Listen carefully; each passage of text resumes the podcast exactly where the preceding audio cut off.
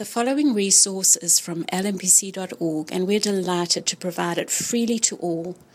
If you feel led to give towards the ministry of Lookout Mountain Presbyterian Church, we welcome you to do so at lmpc.org/give. From Deuteronomy chapter 7, verses 1 through 6.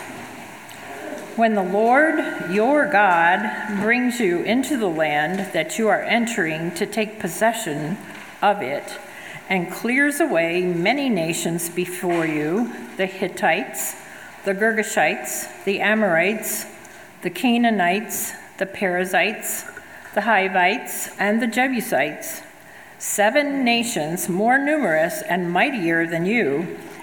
And when the Lord your God gives them over to you, and you defeat them, then you must devote them to complete destruction. You shall make no covenant with them and show no mercy to them. You shall not intermarry with them, giving your daughters to their sons, or taking their daughters for your sons, for they would turn away your sons from following me to serve other gods. Then the anger of the Lord would be kindled against you, and he would destroy you quickly. But thus shall you deal with them. You shall break down their altars and dash in pieces their pillars and chop down their asherim, and burn their carved images with fire. For you are a people holy to the Lord your God. The Lord your God has chosen you to be a people for his treasured possession out of all the peoples who are on the face of the earth. This is the word of the Lord. Please be seated.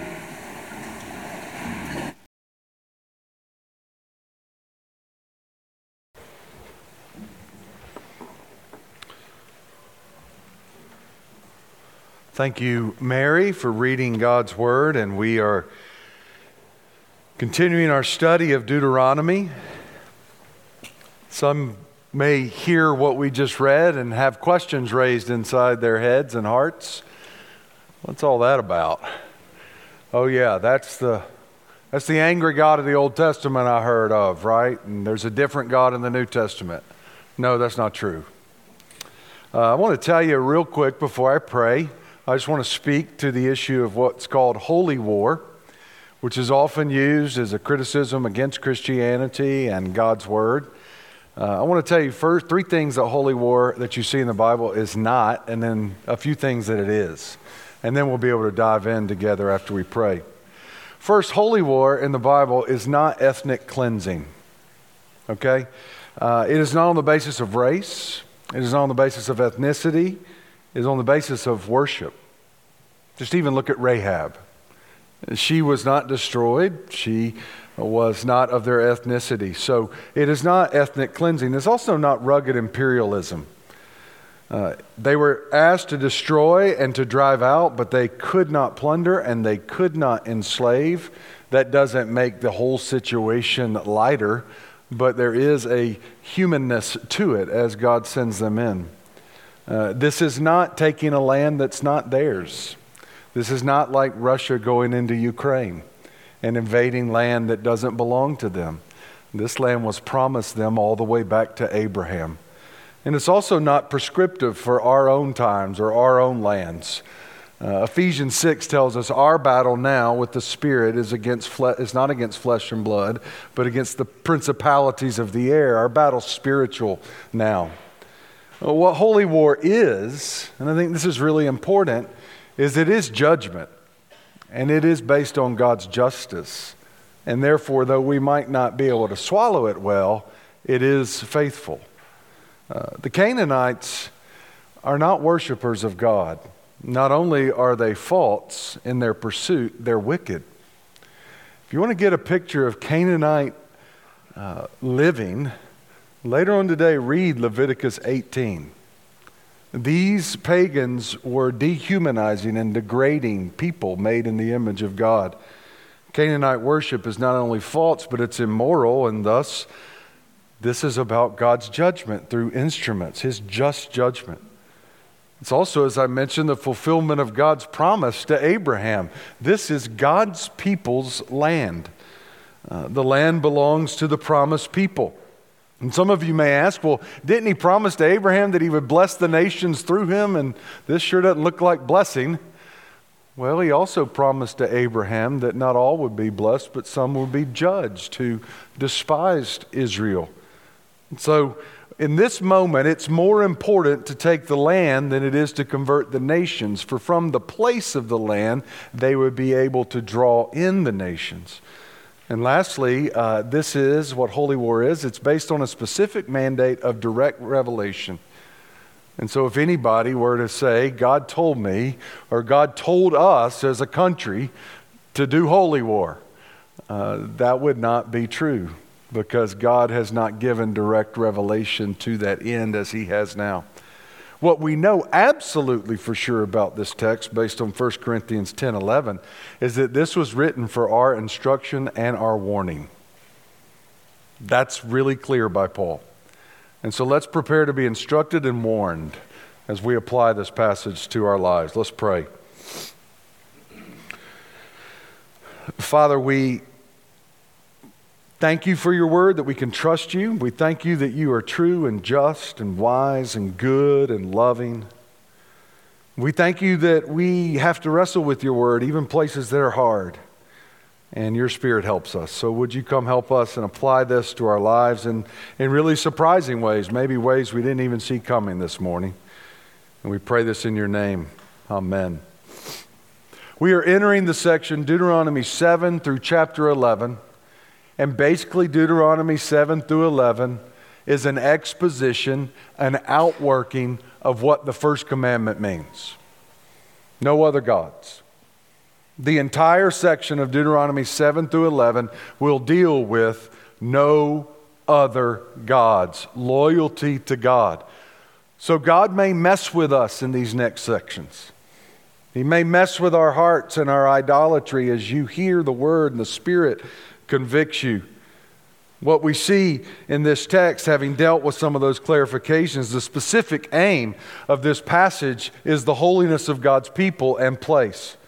And God calls for holiness just as He did for them. He calls us to holiness this morning. And that call is several things. First, it's sure and sovereign. Second, it's cooperative and complete. And last, it's covenantal and caring. You can be sure that God's call to holiness is those three pairs. First, it's sure and sovereign. Look at verse 1. When the Lord your God brings you into the land that you are entering into to take possession of it, and dry, clears away many nations before you. Look at verse 2. When the Lord your God gives them over to you. Notice when. The word is when. God is going to give them that land. It is God's sure, sovereign work to give them this. And He instructs them once they receive the gift that it's their work to cooperate. And we'll get to that in a moment.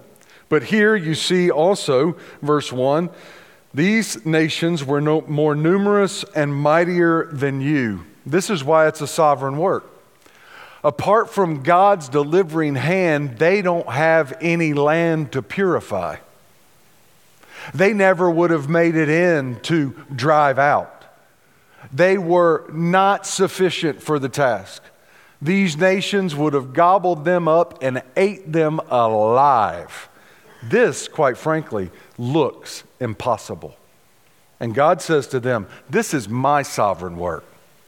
And what you think's impossible, because of my sovereign hand, I'll give you and I'm giving it to you. It is God's work, it is God's achievement. God does for them what they could not possibly do for themselves, and it's the same way with sin. You and I couldn't even be called to holiness if He hadn't rescued us in the first place. The very fact that He calls us to holiness is because He did what was unthinkable to us. What Paul said in Romans 7 What a wretched man I am. Who will rescue me from this body of death? A, a deal worse than the seven nations, sin and death. And the answer is thanks be to God through Jesus Christ our Lord. Our rescue is sure and sovereign. And our holiness is due to God's affection. Look at verse 6.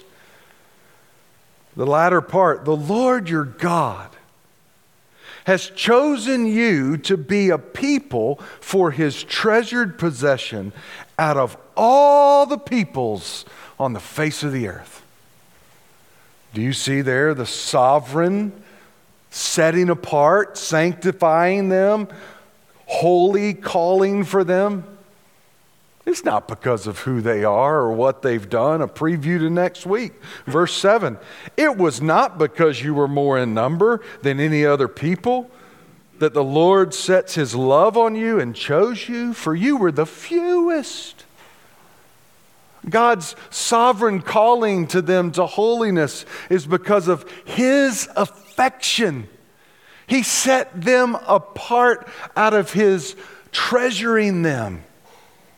Their, their call to holiness is based on his sovereign work, his sovereign affection, and their calling to holiness is based on it, that their holiness is absolutely sure. Look again in verse 6. For you are a people holy. Really? I thought they were to become a people holy. Yes. But they are to become what they are. And that's the good news of the gospel. Our call to holiness is to become who we already are. We are not trying to become something, to earn something, to change our status before God. No, uh, Romans 8 says that those he justified, he glorified. Not he will glorify as if it's future and conditional. No, if you're justified, you're already as sure as glorified. So the call to the people is based on an absolute assurance that you are holy. And so the call to Christian sanctification is become who you are. Not to be loved, but as one loved. Be who you are. This is Peter takes this up in the second chapter of his letter, of his first letter. He says to them, much like here, you are a chosen people a royal priesthood, a people belonging to God, that you may declare the praises of Him who called you out of darkness into His wonderful light. You are a chosen people, a royal priesthood. And in the very next verse, He says, And I urge you to abstain from sinful desires. But I thought you said we're royal and holy. We are. But we need to become what we are as we fight against sin. Do you see that with Israel? Their call to holiness is based on the sovereign work and the sure work of God. You do not fight for holiness out of uncertainty.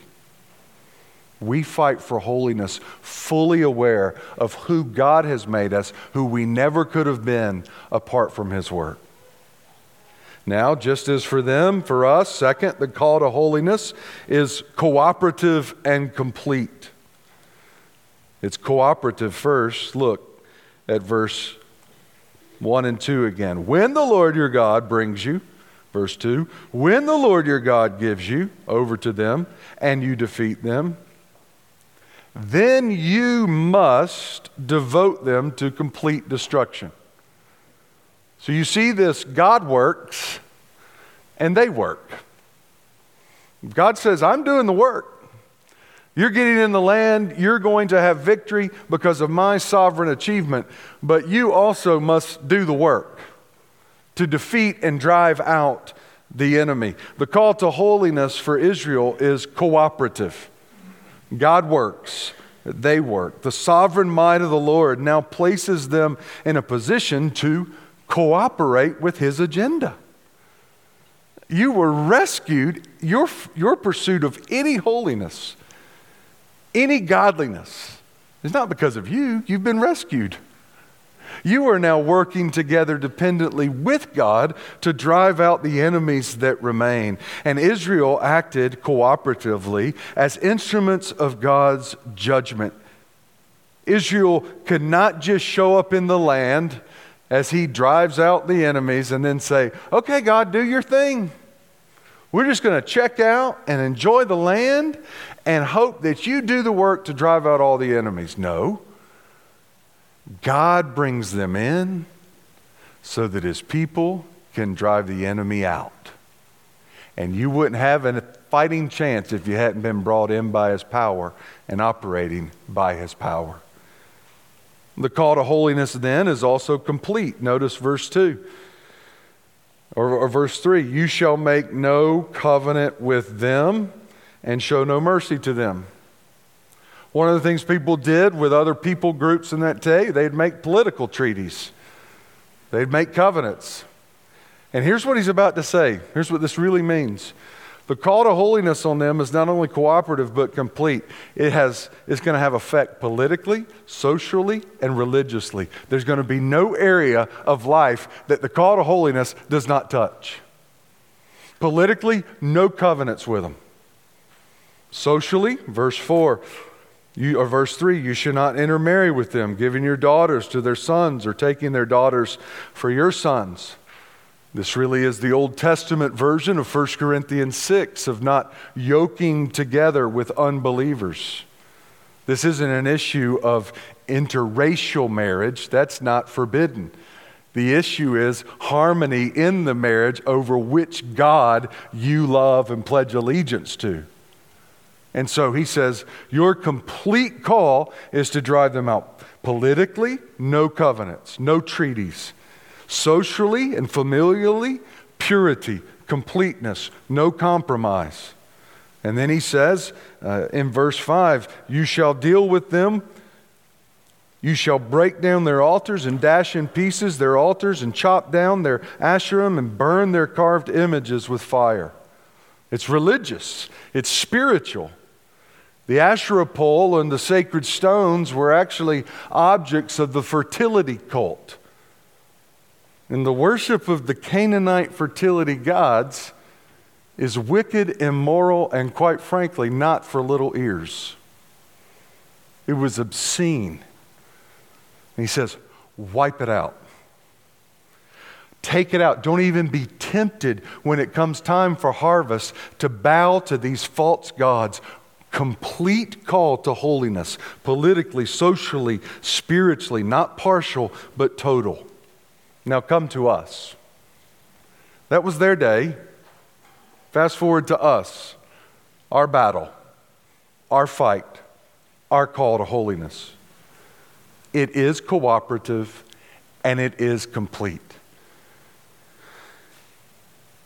God's work is always prior to our work, but He calls us to work. That's really important. God's work is always prior to our work, but He absolutely calls us to work. Philippians 2 11 and 12. Work out your salvation with fear and trembling, for it is God who works in you to will and act according to God's purpose. Don't you see this verse at work in Deuteronomy 7? I want you to work out what I've worked in. I've given you victory. Now drive out the enemy. Who's working? God or Israel? In your sanctification, in your pursuit of holiness, who's working? God or you? The answer is yes. But God is always prior. His work is always prior. The great theologian John Murray said this because God works, we work. All working out of salvation on our part is the effect of God working in us. The more persistently active we are in working, listen, the more persuaded we may be that all the energizing grace and power is God. The more you work, the more you'll be convinced of God's work. So, the call to holiness that it's cooperative means you can't be lazy in the Christian life. You can't be partial in the Christian life. You must be vigilant and intentional and active, just like the Israelites who went into the land and were told to drive out the people that were in the land he would give them. But just like theirs is cooperative and so is ours, theirs is complete, so is ours. A complete call to holiness for us means we are to reject and resist any world system that pushes us towards sin and wickedness. Our complete call is this you and I must face the reality of our battle and the ferocity of the fight. It's time to get honest with how severe the fight is. It's a good day to quote an England general after the coronation of the king. Arthur Wellesley, Duke of Wellington, a English general, wise and renowned, said this In a time of war, it is the worst mistake to underestimate your enemy and give them just a little war. You don't underestimate, because if you do, you'll just fight a, a little war. I'm here to tell all of us the Christian life is no little war. It's what Paul calls a, a good fight. It's a battle, it's fierce. And we have to begin to be honest about the ferocity of the fight. Rocky Balboa, a great theologian. In the first Creed movie, which I am a sucker for a Rocky movie, they're all the same, but I love them. He's training Creed, Adonis, you know, and Apollo's son, and they're training, looking in the mirror. He's just battling through pain and sweat. And Rocky Balboa looks with Creed in the mirror and says, Hey, you, you, you see that guy looking back at you? And Adonis is looking at himself and he says, That's the toughest opponent you're ever going to face. That's the Christian message of sanctification. You know your toughest enemy? It's not outside of you, it's inside of you. It's yourself, your flesh, your heart. Look in the mirror each day and begin to say, That's the toughest opponent I'm going to face today. Is the opponent of self and sin and the flesh. And you remember, I called you to remember Peter's words you're a holy priesthood, a royal priesthood, a chosen people. And then I quoted him saying, Dear friends, I urge you to abstain from sinful desires. You know what he said about those sinful desires? Which wage war against your souls. I'm pretty convinced that Peter had this text or text around it in mind as he wrote 1 Peter chapter 2. He's saying the same thing. You're holy. You're set apart and you're embattled. So fight. Our call is cooperative, our call is complete. We've already seen it's sovereign and sure, and last, it's covenantal and caring. Look at verse 4. As he gives them the reason for not intermarrying and having their hearts go astray with another religion, it says, For they would turn away from for they would turn away your sons from following me to serve other gods. And then the anger of the Lord would be kindled against you, and he would destroy you quickly.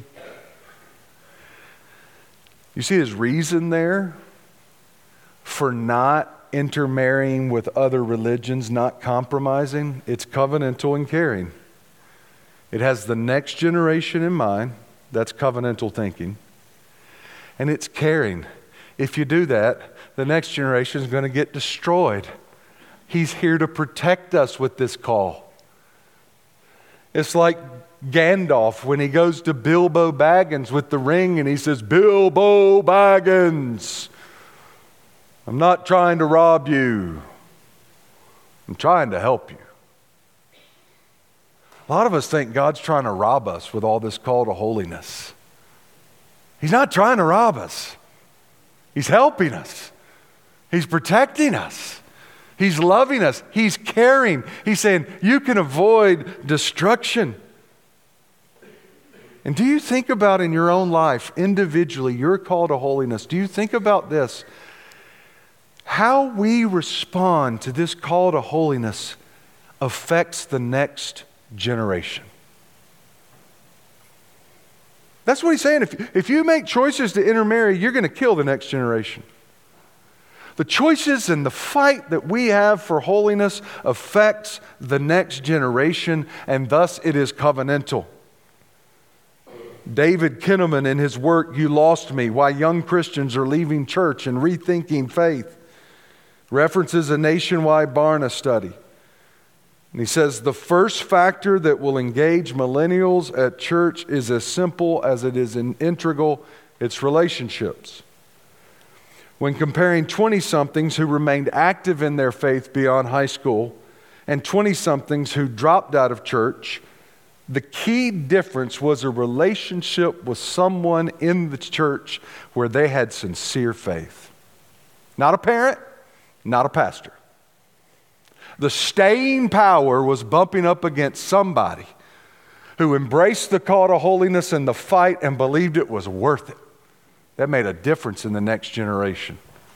And here's the truth for the older generation or those who find themselves in the middle or older. When the older generation lacks complete devotion to God, they are volunteering the next generation for complete desertion.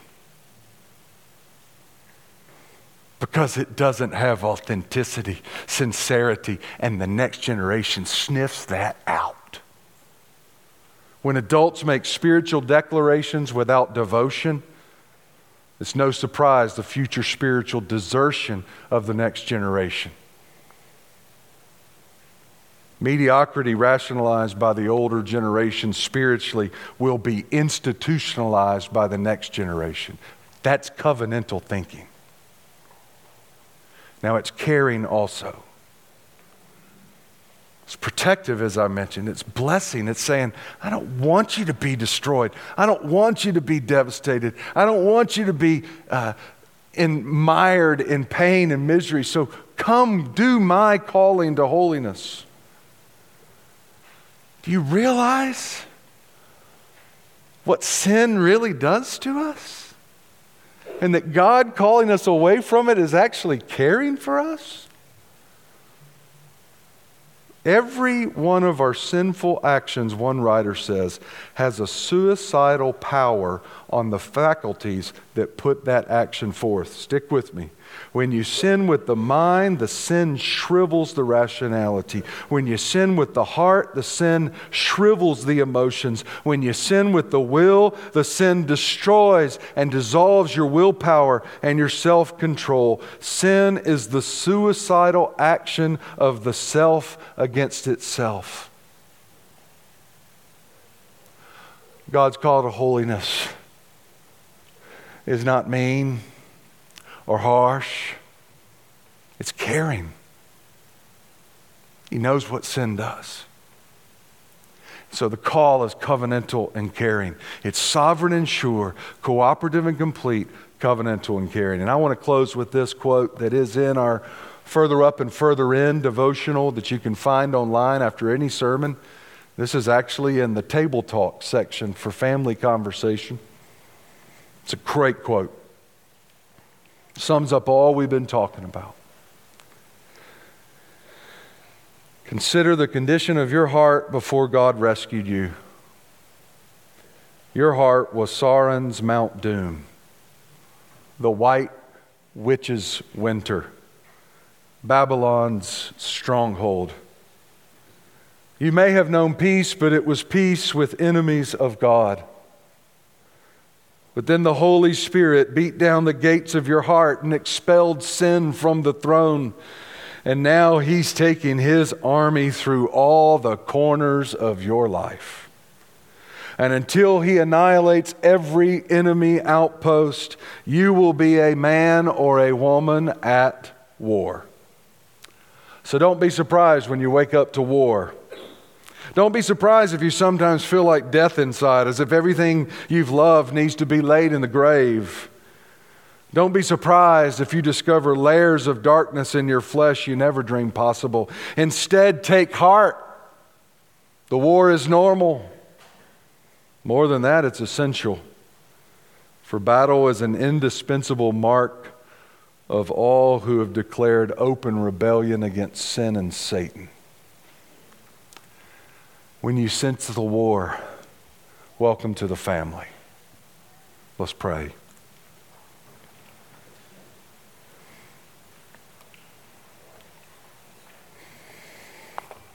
Thank you, Father, for our sense of being at war. That means we've been delivered and we are to destroy and defeat the enemy. Thank you for that assurance. Thank you for the sovereign work of taking hold of our heart and now calling us to freedom in your call to holiness. Help us fight the good fight for your glory and for the next generation and for our liberty. In Jesus' name, amen.